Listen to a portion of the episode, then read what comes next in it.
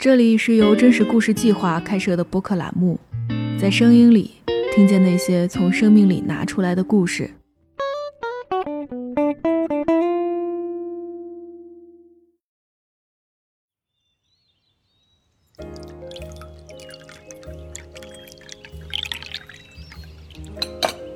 前两天我和一位女性朋友聊天，问她在过去的一年里有什么事情令她印象深刻。她说最受触动的是看到网络上许多女生在面对外界的恶意和困难时，互不相识的她们无条件地选择了互相支持，彼此鼓励。比如在疫情封城期间，她曾几度面临崩溃，当时是互联网上的女性友人每天给她的安慰和鼓励，让她撑了下来。她说这种守望相助的女性友谊令同为女生的她备受鼓舞。提起女性友谊，许多人可能会首先想到闺蜜这个词，而一提到她，人们又会联想到姐妹吵架互撕、互相算计等负面事件。脆弱、虚情假意似乎成了闺蜜故事的代名词，但是这恰恰是对女性友谊的窄化想象。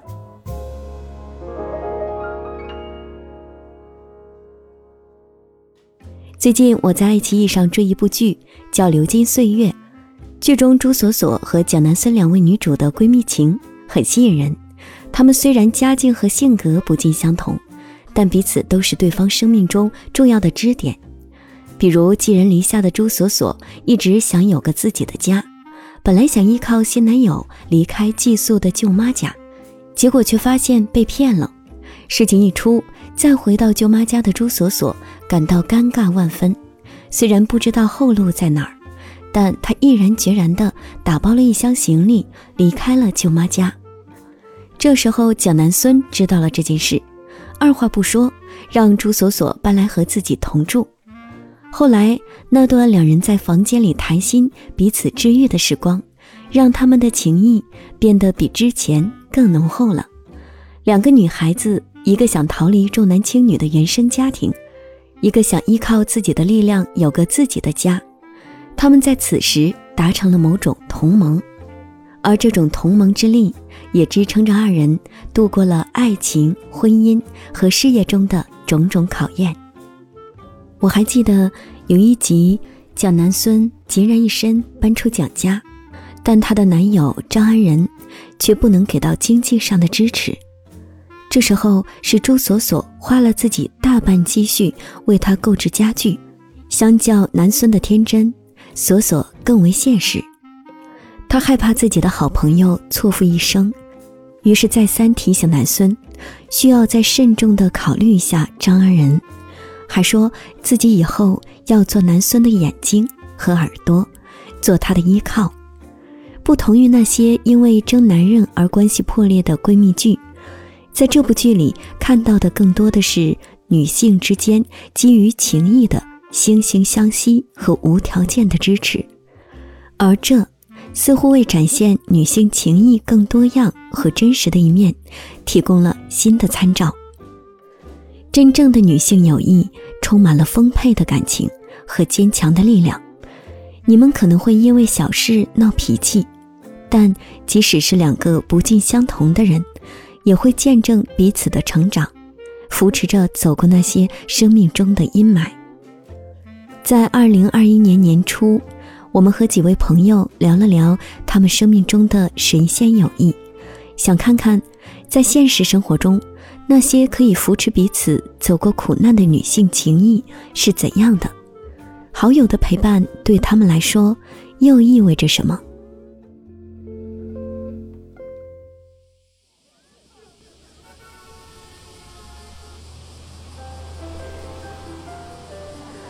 回想一下，在刚从学校进入社会的时候，每个人都会面临考研或是找工作的压力。这个时候，假如能有并肩作战的朋友支持你，肯定是最好不过的。我们的第一个故事来自阿诗，在她的故事里，你可以看到一段铁三角友谊如何支撑着她度过了毕业这道坎儿的。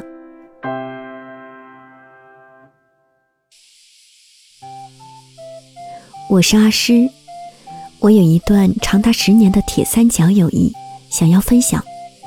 我的另外两个朋友，一个叫阿晴，一个叫阿牛，我们都在广东的小城市长大，从初中开始就认识了。之所以叫铁三角，是因为我和另外两个朋友的关系真的很牢固。虽然我们三人的家境性格都很不一样，也会时不时和其中某一人吵架，但总会有另一个人帮着调解。而且很奇怪的是，在争吵之后，我们会更理解对方的处境，并达成某种和解。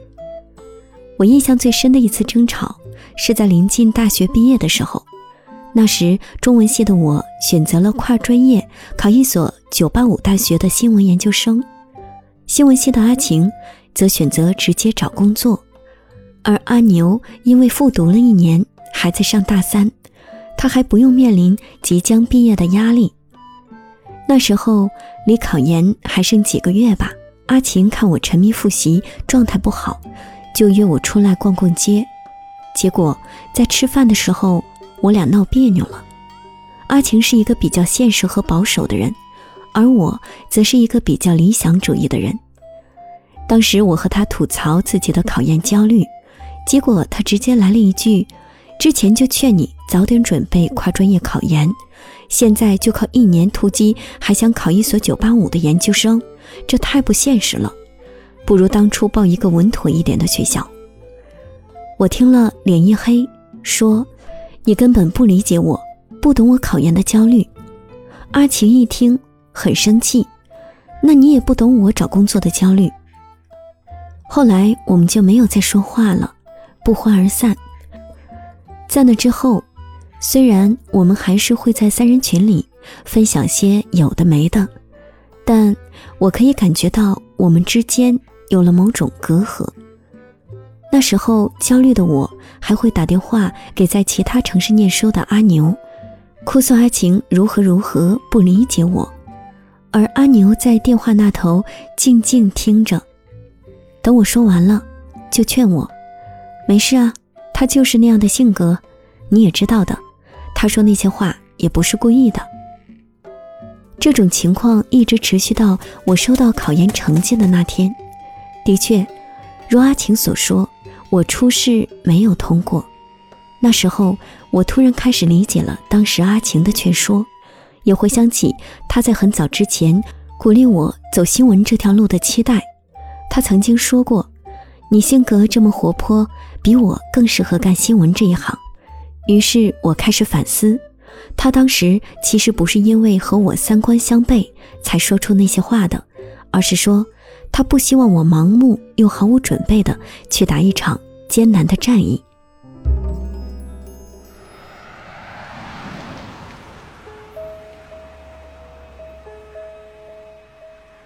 接受现实的我决定跟随阿晴的步子开始投简历找工作。也是在那时，当我真正成为一个求职者的时候，我才理解阿晴当时找工作的焦虑。求职这件事真的太难了，它不像考研，你知道怎样拿到更高的分数，照做就是了。相反，你得一个人去面临很多选择，独自承担很多压力。有一天，我主动找阿晴聊找工作的苦恼，也是在那时，我看到两人之间的那层隔阂突然消失了。我们在一起吐槽，一起交流经验的时候，突然达成了某种和解，又回到了之前并肩作战的状态，而且这种状态比之前更加牢固了。人人都说二零二零年是最难毕业季，但因为有了阿晴和阿牛的支持，虽然磕磕绊绊，但我也成功上岸了，找了一份稳定的工作。我们三个人曾经问过彼此一个问题，如果要抛弃另外两个中的一个，会是谁？阿晴说她真的没办法做出选择，阿牛也这么说，而对我来说，答案也是一样的。在我心中，他们两个人是没有办法分出轻重的，缺少一个人，可能这段关系就不复存在了。如今这段情谊已经渗入到我的生命中了，我很感激，也很坚信它会伴随着我一直走下去。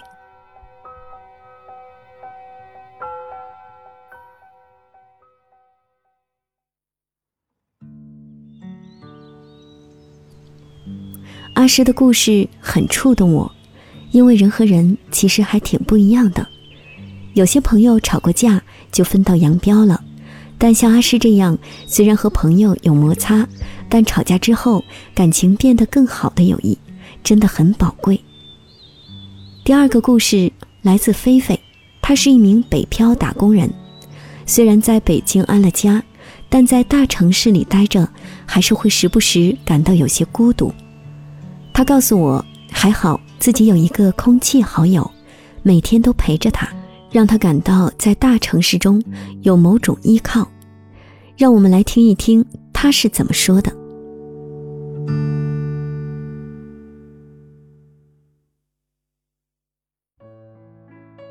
我叫菲菲，有一个认识了二十二年的好朋友叫妍妍，现在她在南京，我在北京。她对我来说像是空气一样自然的存在。我们早在幼儿园就认识了，因为住在同一栋楼里，经常互相串门，有时候我还会穿她的裙子。长大一些之后，我们来到同一所寄宿中学上学，那时不管是夏天还是冬天，我们都喜欢挤在一张床上睡觉。但自从上了大学，我们因为在不同的城市读书，就很少见面。现在想想，虽然从大学毕业到现在，我们可能就只见过两次面，但这并不妨碍我们变成最亲密的网友。从大四开始，我们几乎每天都在微信上聊天，无话不说，丝毫不用担心各种社交压力。而这个习惯一直延续到了今天，像是打卡一样的日常。即使因为工作忙得不可开交，我也会抽空给他发一个表情，否则他可能会很担心，以为我出什么事了。我会在微信上置顶他，这样他发来的消息我第一眼就能看到。他曾经开玩笑说，要是哪次写工作周报的时候忘了当天发生了什么，只要来翻我俩的聊天记录，就一定能找到提示。其实我和妍妍是很不一样的两个人，因为家庭环境不同，她慢热且有些内向，我自来熟又有些奔放。但很奇怪，这么多年以来，我们从来没有吵过架。我会找她吐槽感情上遇到的不顺，他会在工作崩溃的时候找我哭诉，然后又被我逗笑，重振旗鼓当一个打工人。去年因为疫情，大家都挺不好过的，大概是夏天的时候，我家里也出了一些事。当时我一个人待在北京的家里，有些难过。他知道之后，突然说要和我语音聊天，然后我们就有一搭没一搭地聊了起来。等聊到无话可说的时候，我们两个还是不想挂掉电话，于是那通语音电话就这么持续到了我俩睡觉。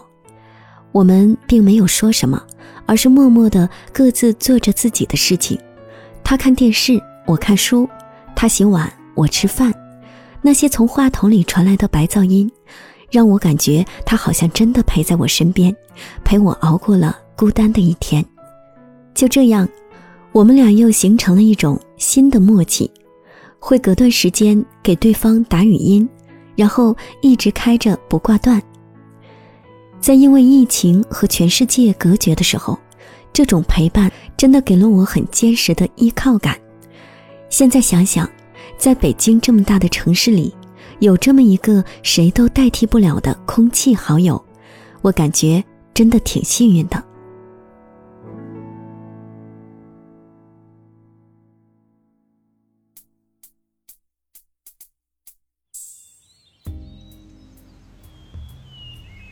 和菲菲很类似，接下来故事的主人公天心也是一名九零后北漂，但不一样的是，他还没有在北京安家。他告诉我，自己最渴望有一个家的时候，是在去年姥姥去世的时候。虽然他目前仍然不知道将来会在哪里落脚，但他知道只要有他的闺蜜在，他就永远有一个家在那儿。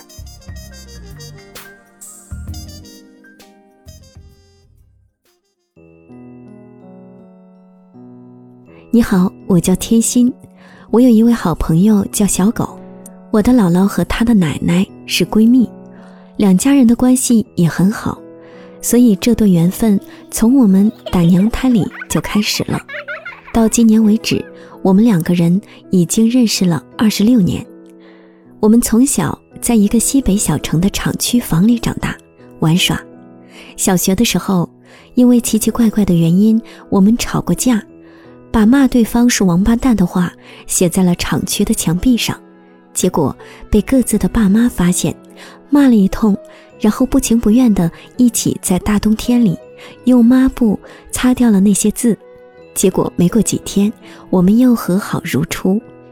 我们两个一直有种互相追赶、暗自较劲儿的感觉，但也从来不明说。以前念书的时候，小学时他成绩比我好，算是人群里闪耀的一颗星吧，而我当时吊儿郎当的，也无所谓成绩好坏。但从初中开始，不知道为什么，我学习成绩开始变好，渐渐超过了他。那是我第一次体会到成绩好带来的优越感，很美妙。于是后来我就一直保持着这种势头，直到大学毕业。但毕业之后，他又超过了我。现在他已经在天津结婚买房定居，而我还是一个在北京飘着的单身狗，渴望在老家之外的地方安一个自己的家。我和他爸不算很黏，长大之后各有各的圈子，也不经常见面，但我们俩都知道，不管过了多少年，我们都不会把对方弄丢，因为我们有些像超越朋友的存在。如果用个比喻句来说，我俩会有些像双生子吧。我们俩从小生长在同一个地方，一起见证着对方长大。虽然性格不同，但不像成人之后的社交场充满了算计和装饰。我俩彼此都知根知底，不必伪装，也会给对方无条件的依靠。去年三月份，我最爱的姥姥因为癌症去世，但因为疫情管控，我没法回家送他最后一程。当时我很崩溃，大哭了一场。室友听到动静想过来安慰我，但我有些抗拒。后来我一个人坐在房间里，给小狗发微信，跟他说自己这些天总会梦到姥姥。现在他走了，那个我从小和他一起生活的小二楼也走了，我觉得我的家没了。他回了一句，是啊，老人不在了，家好像就失去意义了。后来他又和我聊起之前自己爷爷去世时的感受，安慰我说老人肯定希望我们往前走，过得好好的。我发现此时的我俩似乎重叠了，我追上了多年前经历过爷爷去世的他，他就站在我的身边，我无需多言，他就能理解我的所有感受，给我拥抱。当时虽然我俩是在用文字交谈，没有见面，也没有声音情绪的起伏，但我发现相比其他人的安慰，他的这些话要更温暖，更有力，拖着我慢慢走过了亲人去世的这段独木桥。我现在还记得那天最后他和我说了一句话，说等疫情管控松一点，能出门了，你就来我家住几天。那一刻我感到小狗的家就是我的家，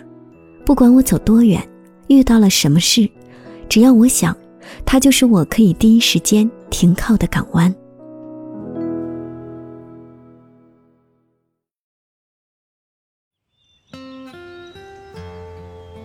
天心的故事很戳我，因为同为北漂人，我能理解在人情冷漠的大都市里有这么一个特别的家是多么宝贵。最后一个故事来自小莹，她告诉我身为女生挺不容易的，因为总会因为这样或那样的原因有外貌和身材焦虑，或是收到不怀好意的打量。我很好奇他为什么会对此愤愤不平，于是他给我说了说他和另外两个好友的故事。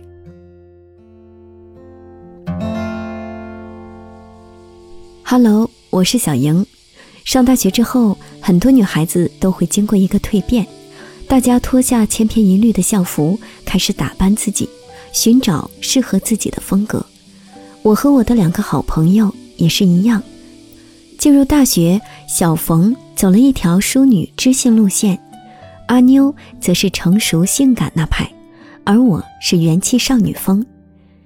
因为他俩都长得很好看，所以走在路上时经常会被陌生人要联系方式，但是他们也会因此有着不同的烦恼。比如说，小冯会有些外貌焦虑，他总是会很严格地审查自己发在朋友圈里的照片。一方面，他会很介意把自己性感的一面展现出来，比如说穿一些低胸的衣服，因为害怕别人觉得他浪荡。另一方面，他也害怕照片里自己的身材不是最完美的，总想再用软件修一下手臂或大腿的曲线。但是在我们眼里，他已经长得很好看了，身材也很好。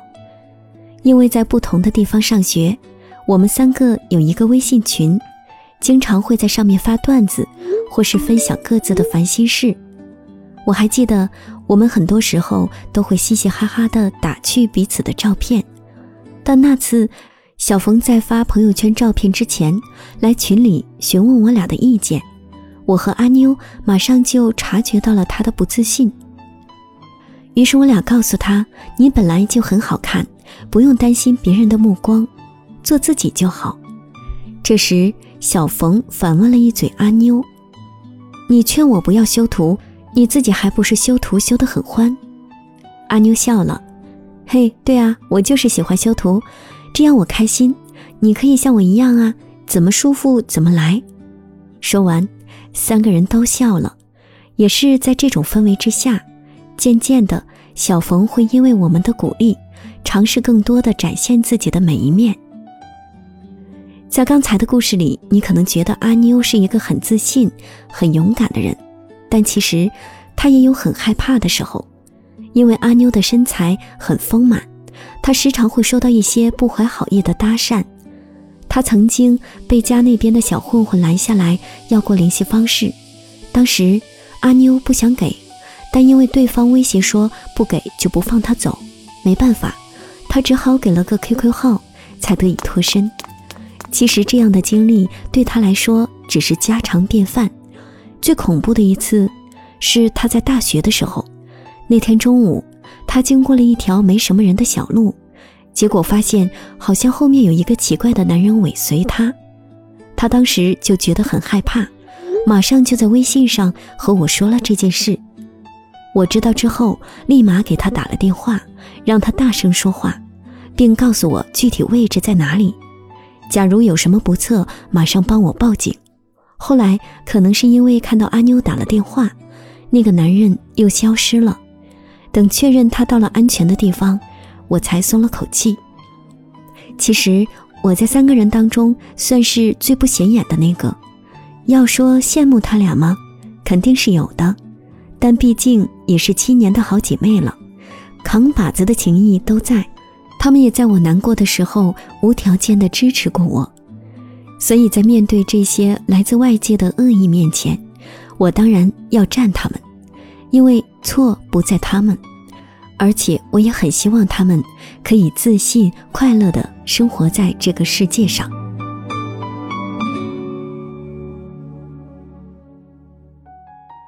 在上面这些故事中，我们可以看到这些女孩子的神仙有异，不尽相同，有的一帆风顺，有的磕磕绊绊，但相同的地方是，他们之间的感情是丰富而复杂的，会暗自较劲儿，也会羡慕另一个人身上的闪光点，会拌嘴闹别扭，